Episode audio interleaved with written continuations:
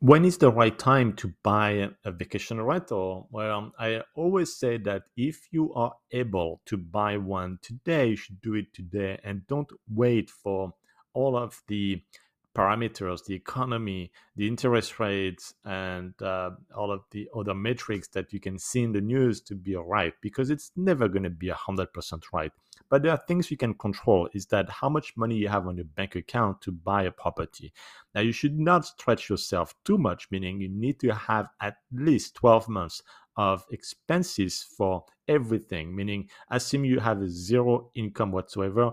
You have all of the expenses, meaning food, gas, mortgages, and so on to pay. You need to have at least twelve months of all of the expenses in your bank account before you start to account for what you have as a down payment.